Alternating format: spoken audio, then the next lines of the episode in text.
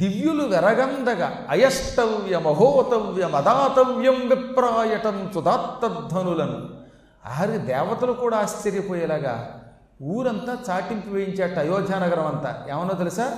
ఈ రోజు నుంచి నా నగరంలో అయష్టవ్యం యజ్ఞములు చేయకూడదు. ఆ హోతవ్యం యజ్ఞంలో పొరపాటున కూడా నెయ్యి వేయకూడదు చెరువు వేయకూడదు.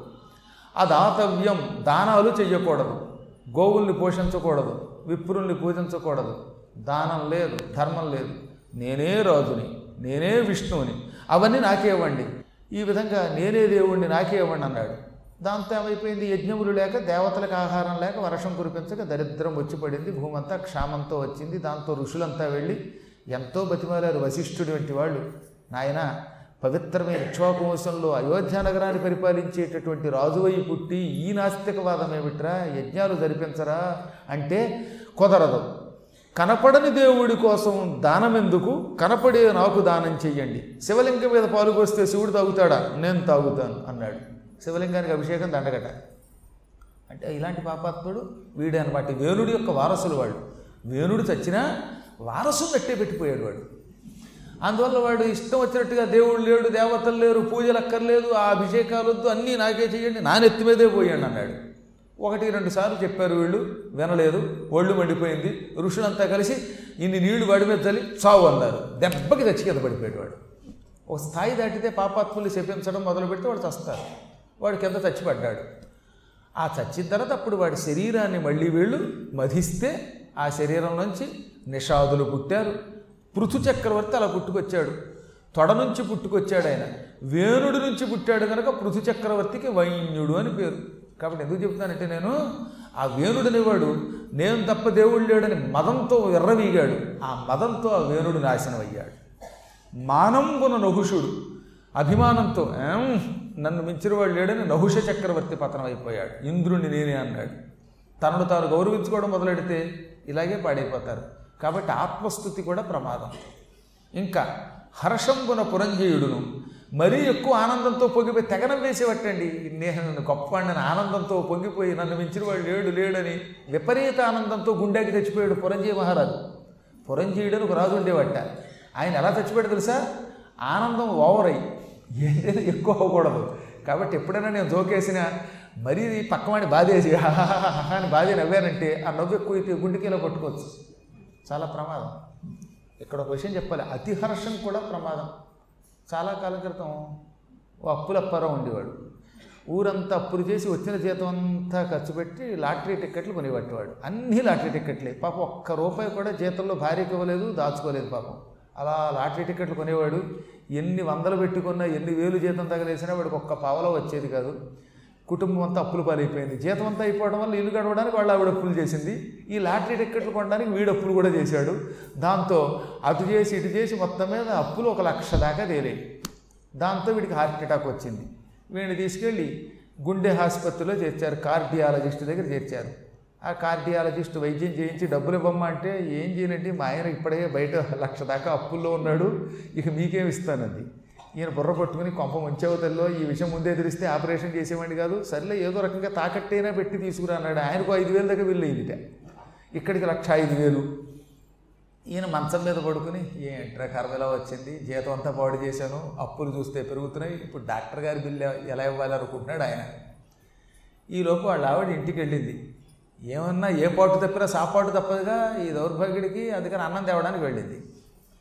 ఆ సమయంలో విదేశంలో అమెరికా లాటరీ ఒకటి కొన్నట్టు వీడు. కోటి రూపాయలు వచ్చింది వీడికి అక్క ఆ లాటరీ వీడియో కొన్నాడు అడ్రస్ ఇచ్చాడుగా వీడు. అందుకని ఆ ఫారినర్స్ వచ్చి అమ్మ ఆ లాటరీ టికెట్ ఎక్కడుంది తల్లి? మీ ఆయనకు కోటి రూపాయలు వచ్చిందనగానే వాడు ఆనందం పట్టలేక టికెట్ పట్టుకొచ్చి వాళ్ళకి ఇచ్చి వాడు ఇచ్చిన చెక్కు పుచ్చుకుంది. ఇప్పుడు ఇవిడికి చెక్కు చిక్కు వచ్చింది చెక్కు పుచ్చుకుంది కానీ. డాక్టర్ గారు ఏం చెప్పారంటే మీ ఆయనకి హార్ట్ అటాక్ చాలా సివియర్గా వచ్చింది ఎక్కువ ఆనందం కానీ ఎక్కువ దుఃఖం కానీ కలిగించే వార్త చెబితే తక్కువ చచ్చిపోతాడు అన్నారట.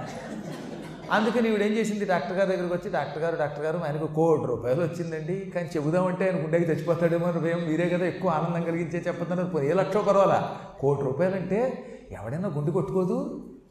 ఏదో మీలాంటి జ్ఞానులు అయితే బాధపడరు కానీ పట్టి ఆనందించరు కానీ సహజంగా ఎవరికైనా ఆనందం వస్తుంది గుండె గట్టిగా కొట్టుకుంటుంది. మా ఆయన ఏమైపోతాడోనండి? కాస్త నా మంగళసూత్రం అయినా గట్టిగా ఉంచండి అంది ఆవిడ. నీకెందుకమ్మా నేను డాక్టర్ని? మెల్లగా నచ్చ చెప్పి ఏదో చావు కబురు చల్లగా చెప్పినట్టుగా ఆనంద వార్త చెబుతాను. అని ఇప్పుడు ఈ డాక్టర్ గారు ఏం చేశాడనమాట? ఈ అప్పారావు గారి దగ్గర వచ్చారు అప్పుల అప్పారావు గారి దగ్గర ఆయన మంచం మీద అలా దీనంగా ఉన్నాడనమాట. ఎప్పుడు రిలీజ్ చేస్తారో ఈ అప్పులు ఎలా తీరుతాయో అని పాపం గడ్డం పెంచుకొని సినిమాలో చూపిస్తారుగా గడ్డాలు గడ్డాలు అలా ఉన్నట్టు వీడు. ఇప్పుడు డాక్టర్ గారు వచ్చి ఏమండి అప్పుల అప్పారావు గారు ఎలా ఉన్నారంటే బాగానే ఉందండి ఆరోగ్యం. ఒకే ఒక్క ఆలోచన పాతప్పు లక్ష రూపాయలు కాదు ఎలాగో ఇప్పుడు తీర్చలేం. కనీసం ఈ హాస్పిటల్ బిల్ అయినా పే చేసి ఇంటికి వెళ్ళడం ఎలాగా అనే ఒక చింత నన్ను పట్టి పీడుస్తుంది అన్నమాట అప్పుడు నేను దొరికాడు అనుకుని దానికే ఉంది అప్పారావు గారు. మీరు ఎన్నో చోట్ల లాటరీ టికెట్లు కొన్నారు కదా. ఏదైనా ఒక లాటరీ టికెట్ అదృష్టం బాగుండి కోటి రూపాయలు రాకపోతుందా? నిజంగా కోటి రూపాయలు వస్తే ఆ మాత్రం అప్పు తీర్చలేరా అంటే? ఈయన అన్నాడు భలేవారు డాక్టర్ గారు మీరు. నిజంగా నాకు లాటరీకి కోటి రూపాయలు రావాలి కానీ యాభై లక్షలు మీవే అన్నట్ట. యాభై లక్షలు మీవే అనగానే కానీ అన్నాడు డాక్టర్ గారు పడిపోయాడు ఈ లేవలేదు పరుగు పరుగున నర్సు వచ్చి చూసేది అప్పటికే వెళ్ళిపోయాడు డాక్టర్ గారు. దాంతో తెల్లబోయే నర్సులు ఏమైందన్నారట? భార్య కూడా పరిగెత్తుకొచ్చింది ఈయన భార్య కూడా. ఏమైందండి? డాక్టర్ గారు పడిపోయారంటే ఏమీ లేదే. నీకు కోటి రూపాయలు వస్తే ఏం చేస్తావు? అన్నాడు ఆయన. యాభై లక్షలు మీకు ఇచ్చేస్తాను డాక్టర్ గారు అన్నాను. ఇలా అయిపోయారేంటి డాక్టర్ గారు? అంటే కొంప ఉంచారండి మీకు నిజంగానే వచ్చిందండి కోటి రూపాయలు. అది ఆయనకి తెలుసు నాకు తెలుసు మీకు తెలీదు. అందుకే మీరు తొందరపడి ఆ మాట అన్నారు. ఆయన తొందరపడి వెళ్ళిపోయాడు కాబట్టి చెప్పొచ్చేది ఏంటంటే ఎవరైనా ఒక్కసారిగా వచ్చి ఒక కోటి రూపాయలు అనేసరికి ఆ హర్షం తట్టుకోలేరు. అలాంటి ఆనందం ఎక్కువైపోయి పురంజీయుడు అనేవాడు పురంజనుడు అనేవాడు చచ్చిపోయాట. అందుకని ఇక్కడ చెప్పారు ఆ విషయం. హర్షం గుణ పురంజయుండును. ఎక్కువ ఆనందంతో పురంజయ మహారాజు గారు వెళ్ళిపోయారు. కాబట్టి ఈ లక్షణములను జాగ్రత్తగా అట్టు పెట్టుకోవాలి. ఒక్క మరుత్త మహారాజు ఎలా ఉన్నాడో అది తెలుసుకో అని చెప్పి ఇంకా ఏమంది? మహారాజు అన్నవాడు ఒక్కొక్క వస్తువు నుంచి ఒక్కొక్కటి నేర్చుకోవాలి. నరనాయకుండు మధుకర పరభృత కలహంస బర్హి పన్నగ బక సోకర చరణాయుధ బాలుర చరితమ్ములు కరవవలయు జననుత చరిత. ఒక్క మహారాజుకనే అనుకోకండి. ఇది మనకు కూడా అవసరం. మహారాజు మధుకర అంటే తేనెటీగల దగ్గర నుంచి తుమ్మెదల దగ్గర నుంచి ఒకటి నేర్చుకోవాలి. తేనెటీగలు ఏం చేస్తాయి? నానా కష్టపడి ఒక పట్టు పెడతాయి తేనె దాచుకుంటాయి. మనం కూడా జీవితంలో ఓపిక ఉన్నప్పుడు కష్టపడాలి. అవి ఎలా అయితే కొంచెం కొంచెం పువ్వులోంచి తేనె పట్టుకొచ్చి తేనె పట్టులో రేపటి కోసం దాచుకున్నాయో అలాగే యావత్ జీవితం కష్టపడి ముసల్తనానికి దాచుకోవాలి. దక్కుతుందా లేదా పక్కన పెట్టండి. ముందు దాచుకోవాలి. కాబట్టి యవ్వనంలో ఉన్నప్పుడు సరదాగా టింగు రంగాన్ని తిరిగితే ముసలితనంలో ఏమవుతుందన్నమాట? ఈ టింగు రంగా బొంగరాలు మిగులుతాయి. కాబట్టి కాస్త యవ్వనంలో ఉన్నప్పుడు కష్టపడి సంపాదించటం దాని ద్వారా నేర్చుకోవాలి. పరభృత కోకిల ద్వారా ఒకటి నేర్చుకోవాలి. కోకిల ఏం చేస్తుంది? ఎప్పుడూ ఆనందంగా ఉల్లాసంగా ఉంటుంది. గుడ్లు కూడా తీసుకెళ్ళి కాకి గుట్లో పెడుతుందిట. మనం కూడా మన పిల్లల బాధ్యత మరీ మన నెత్తి మీద వేసుకోకుండా కాస్త ఇతరుల మీద కూడా వెయ్యాలి. ఇతరులను కూడా నమ్మాలి. గురువుల్ని నమ్మాలి. కాకిని మంచి గురువుతో పోల్చారు. ఎందుకో తెలిసిన అది గుడ్డుని పొదిగి పిల్ల పెద్దదయ్యి కోకిలని తెలిసేదాకా జాగ్రత్తగా చూస్తుందట. కాబట్టి అలాంటి వారి దగ్గర అట్టే పెట్టాలి. తనకి పిల్లల మీద ఉన్న శ్రద్ధ ఇతరులకు కూడా అప్పగించాలి. కష్టం కొంత ఇతరులకు పంచిపెట్టాలి ఇతరులను ఎలా ఉపయోగించుకోవాలో తెలుసుకోవాలి. ఆనందం వచ్చినప్పుడు ఎలా కుయ్యాలో తెలుసుకోవాలి. అలాగే కోకిలకి ఇంకో గొప్ప లక్షణం ఉన్నది వేప చిగుళ్ళు మామిడి చిగుళ్ళు తింటుంది. చిగురాకు ఎలా ఉంటుందో తెలుసా మీకు? రుచిగా ఉండదు. వగరుగా ఉంటుంది. వగరు తిని తీయని కోత పూస్తుంది. మనం కూడా ఎప్పుడు మధుర పదార్థాలు కాకుండా ఔషధంగా పనికొచ్చే చిగుళ్ళు వేప చిగుళ్ళు వంటివి తిని ఆరోగ్యంగా శరీరాన్ని అట్టే పెట్టుకోవడం కోకిల ద్వారా నేర్చుకోవాలి. ఇక కలహంస. హంస ఏం చేస్తోంది? పాలు నీళ్ళు అక్కడ కలిసి ఉంటే ముక్కు పెట్టి పాలు తాగి నీళ్ళు వదిలేస్తుంది. ఈ సృష్టిలో మంచి చెడ్డ రెండూ ఉంటాయి. అందులో మనం మంచిని సేకరించి చెడ్డని విడిచిపెట్టాలి. ఎవరిలో ఉన్న చెడ్డ మరొకొద్దు. సాధ్యమైనంత వరకు ఇతరులలో ఉన్న మంచిని సేకరించాలి. హంస ద్వారా ఇది నేర్చుకోవాలి. బర్రిహి నెమలిని చూసి ఒకటి నేర్చుకోవాలి. నెమలి ఆనందంతో ఇలా పింఛం విప్పుతుంది.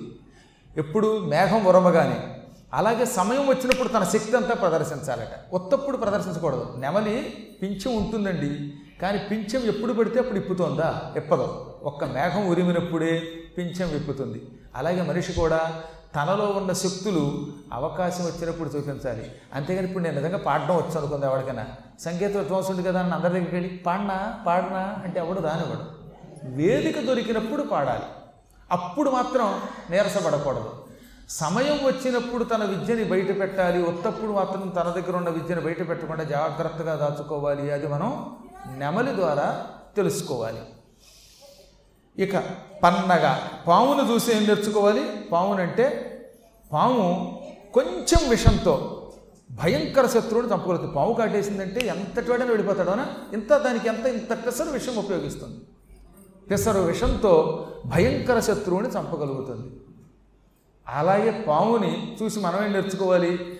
తక్కువ ప్రయత్నంతో ఎక్కువ మంది శత్రువుని జయించాలి. ఎక్కువ కష్టపడిపోయి నానాయత్న పడిపోయి మనం చావకూడదు. ఒక్కొక్క తుపాకీ కొడుతూ ముగ్గురు నలుగురిని పేల్చాలి. అందులో ముఖ్యంగా మహారాజు కదా నువ్వు ఎక్కువ కష్టపడకుండా సులభముగా శత్రువుని చంపడం పాము ద్వారా నేర్చుకో. ఇంత విషం అంత ప్రమాదం తెస్తుంది. రాజు కొంచెం బలంతో ఎక్కువ సైన్యాన్ని జయించాలి. ఇంకా కొంగ కొంగ ఏం చేస్తుంది? నమ్మిస్తుంది. కన్నుల మూసుకొని కాలు పైకెత్తి ఒంటి కాలుతో నదిలో నిలబడి చెరువులో నిలబడి జపం చేస్తున్నట్టు ఉంటుందిట. అస్సలు కొంగను చూస్తే అది కదులుతున్నట్టు ఉండదు కదా. విగ్రహంలా ఉంటుందిట. అందుకే కొంగ చెప్పమన్నారు పాపం తెలియక చేపలు ఏం చేస్తాయి? ఇది కదలట్లేదు బొమ్మ అనుకుని దగ్గరికి వస్తాయట. దగ్గర దాకా వచ్చేదాకా కదలకుండా బాగా దగ్గరకు వచ్చాక టక్కన పట్టేస్తుంది. అలాగే మనిషి కూడా అవసరమైనప్పుడు అవతల వాడిని నమ్మించి పడగొట్టాలి ఇలాగా. నమ్మించి పడగొట్టడం రాజనీతిది. అలాంటివి నేర్చుకోవాలి. ఇంకా సోకర పందికి అసహ్యం ఉండదు. అలాగే మనిషి రాజుగా ఉన్నప్పుడు మొహం మీద ఉమ్మినా అసహించుకోకూడదు అది నేర్చుకోవాలండి రాజకీయ నాయకులకి ఎంత తెలివితేటలో చూశారుగా మీరు? ఒకళ్ళ మీద ఒకళ్ళు ఉమ్ముకుంటారు ఇక కొట్టేసుకుంటున్నారు వీళ్ళు చచ్చిపోతారు అనుకుంటాం మళ్ళీ మన్నాడు సరిగ్గా ఎలక్షన్లో కలిసిపోతారు. ఎంత విచిత్రంగా ఉంటుంది. వీళ్ళు పంది ద్వారా అది నేర్చుకున్నారట. నేను చెప్పలా. మదాలస్ చెప్పింది. పంది ద్వారా అవసరమైతే అసహ్యాన్ని కూడా తొలగించుకొని కలిసి ఉండేలా నేర్చుకో. ఈ విధంగా ప్రతి ప్రాణిని ఒక గురువుగా చేసుకుని అందరిలో అన్నీ నేర్చుకోవాలి. అన్ని మంచి లక్షణాలు తీసుకోవాలి. ప్రతి దానిలోనూ మంచిని సేకరించాలి. ఇంకా చీమను చూడు. చీమ నిత్యం ప్రయత్నం చేస్తూనే ఉంటుంది. చీమలు వెళ్ళే దారిని అడ్డం కొడితే పక్క నుంచి దారి చేసుకుంటే చూసారా మీరు ఎప్పుడైనా చీమ? చీమలా గోడ మీదకి పోగుతుంది. మధ్యలో చెయ్యి అడ్డం పెడితే పక్క నుంచి వాళ్ళు ఇంకో దారి చేసుకుని గుంపుగా వెళ్ళిపోతాయి. చీమ లాగే మనము కూడా నిత్యం ఆగకుండా పని చేయాలి అలా ప్రయత్నం చేయాలి అడ్డం వస్తే అడ్డాన్ని అధిగమించి పక్క నుంచి పనులు చేసుకెళ్ళాలి. ఇలా నేర్చుకుంటే ఉపయోగపడుతుంది. వర్షాకాలంలో ధాన్యం బాగా జాగ్రత్తగా నిలబట్టే పెట్టుకోవాలి. ప్రభుత్వంలో ఉన్నవాడు వర్షాకాలంలో ఉన్నంతకాలం ఓహో ఈ వర్షాకాలంలో ఒకవేళ బయటికి వెళ్ళడం కష్టం వస్తువులు దొరకకపోతే అలాగా ప్రజలకు ఒకవేళ ఏ కరువు వల్లైనా రేపొద్దున ఎక్కువ వర్షాలు పడడం వల్లైనా ఆహారం దొరకకపోతే అప్పుడు మనం ఇవ్వాలి అని ముందే వర్షాకాలం నాలుగు నెలల కోసం ఆహార ధాన్యాలు వంట చెరకు మొదలైనవి జాగ్రత్తగా అట్టే పెట్టాలి. తక్కిన ఎనిమిది నెలలు పంటలు పండించేలా చూడాలి. ఎవరి పనులు వాళ్ళు సక్రమంగా చేసేలా చూడాలి. ఎక్కువ నిద్రపోయేవాడు ఎక్కువ భోగాలు అనుభవించేవాడు ఎక్కువగా ఆసక్తి కలిగినటువంటి వాడు జీవితంలో పైకి రాడు ఒక్క విద్యల మీద తప్ప తక్కిన వాటి వేటి మీద కూడా అత్యాసక్తి పనికిరాదు. వర్ణాశ్రమ ధర్మములు పూర్ణములైతే భూమి సుఖంగా ఉంటుంది. ఉపనయనం అయ్యాక సుముహూర్తంలో బంగారం లాంటి ఒక భార్యని సేకరించాలి. కుటుంబ వ్యవస్థ లేకపోతే బాగుండదు కనుక భార్యాభర్తల బంధం సక్రమంగా ఉండేలా చూసుకోవాలి. పెళ్ళి చేసుకునే ముందే ఈ స్త్రీ మనకి ఎంతవరకు సరిపోతుంది? అని స్త్రీ ఈ పురుషుడి వల్ల నేను సుఖంగా ఉంటానా లేదా అని స్త్రీ ఇద్దరూ కూడా ఒకరి యొక్క లక్షణాలు ఒకటి తెలుసుకుని బాగా పరిశోధించి పెళ్ళి చేసుకోవాలి. అందుకే పూర్వం పెళ్ళికి ముందు ఆరు నెలలు తిప్పేవారంటే ఈ రాజుగారు ఒక అమ్మాయిని పెళ్ళి చేసుకోవాలంటే ఆ రాణిగారి చరిత్ర ఏమిటి? ఆవిడ బుద్ధుని ఏమిటి? ఆవిడ ఏమి ఇష్టపడుతుంది? పిసిరు కొట్టుతా దానం చేస్తుందా? ఇవన్నీ తెలుసుకునేవారు. అలాగే ఈ రాజకుమారుడి గురించి అమ్మాయి వైపు వాళ్ళు తెలుసుకునేవారు. ఆరు నెలలు ఎంక్వైరీ చేశాక అప్పుడు పెళ్ళి చేసుకునేవారు. అంతేగాని ఫేస్బుక్లో టిక్ టిక్ అని చాట్ చేసి పొద్దున్న చాటింగు సాయంకాలం చీటింగు. ఏమిటి ఉపయోగం దానివల్ల? ఆ ఉపయోగంలా. కాబట్టి బాగా పరిశోధించి అనుకూలమైనటువంటి వివాహం చేసుకోవాలి. భార్యని భర్త భర్తని భార్య ప్రేమించుకోవాలి. పిల్లల్ని జాగ్రత్తగా చూడాలి. సాధ్యమైనంత వరకు ఆహార నియమాలు పెట్టుకోవాలి. అతిగా తినడం తినకపోవడం అన్నీ తీసేయాలి. గృహస్థాశ్రమంలో ఉన్నంత వరకు అతిథిని అప్పుడప్పుడైనా పూజించాలి. అసలు అతిథికి అన్నం పెట్టకుండా తినకూడదట. మళ్ళీ అతిథి యొక్క గొప్పతనం ఎలా ఉండాలి? అతిథి మనవాడు లేకపోతే నా ఊరువాడు ఇలాంటి భేదభావం చూపించేవాడు నరకానికి పోతాట.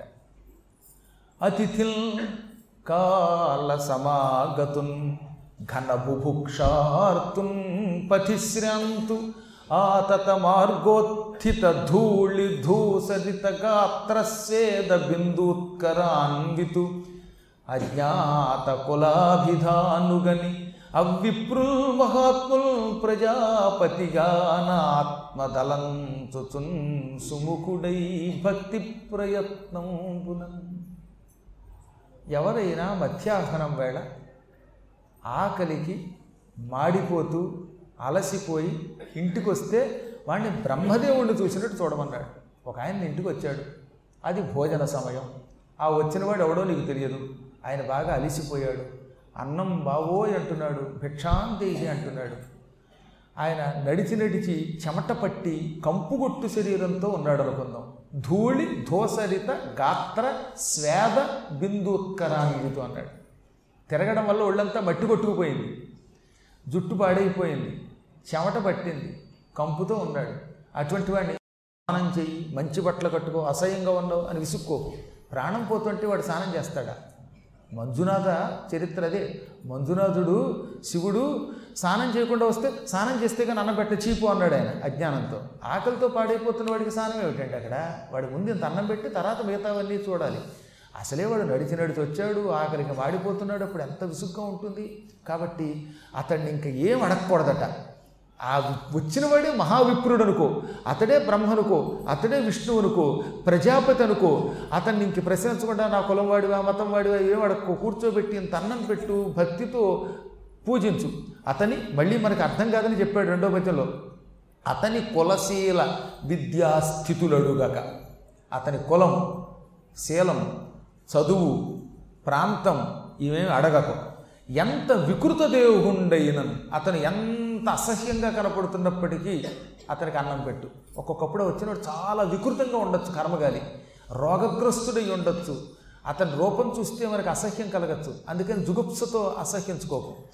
మతి విష్ణునిగా దలచుచు అతిముదమున పూజ చేయునది నిజశక్తిని నీ శక్తిని అనుసరించి అతన్ని విష్ణువుగా భావించి పూజించి అన్నం పెట్టు. నీ శక్తిని అనుసరించన్నాడు మళ్ళీ. నీ శక్తి లేకపోతే నిజ శక్తి లేదు. అంటే ఇంట్లో నీకేం పిండి వంటలు లేవు. ఏదో కొద్దిగా ఇంత అన్నము కూర ఉంది. ఇప్పుడే తెస్తానండి అని బయటికి వెళ్ళి వెళ్ళి అప్పు చేసి తెమ్మంటల్లా? నీకున్న కోస్ కాస్త కూర ఆ అన్నమే పెట్టు.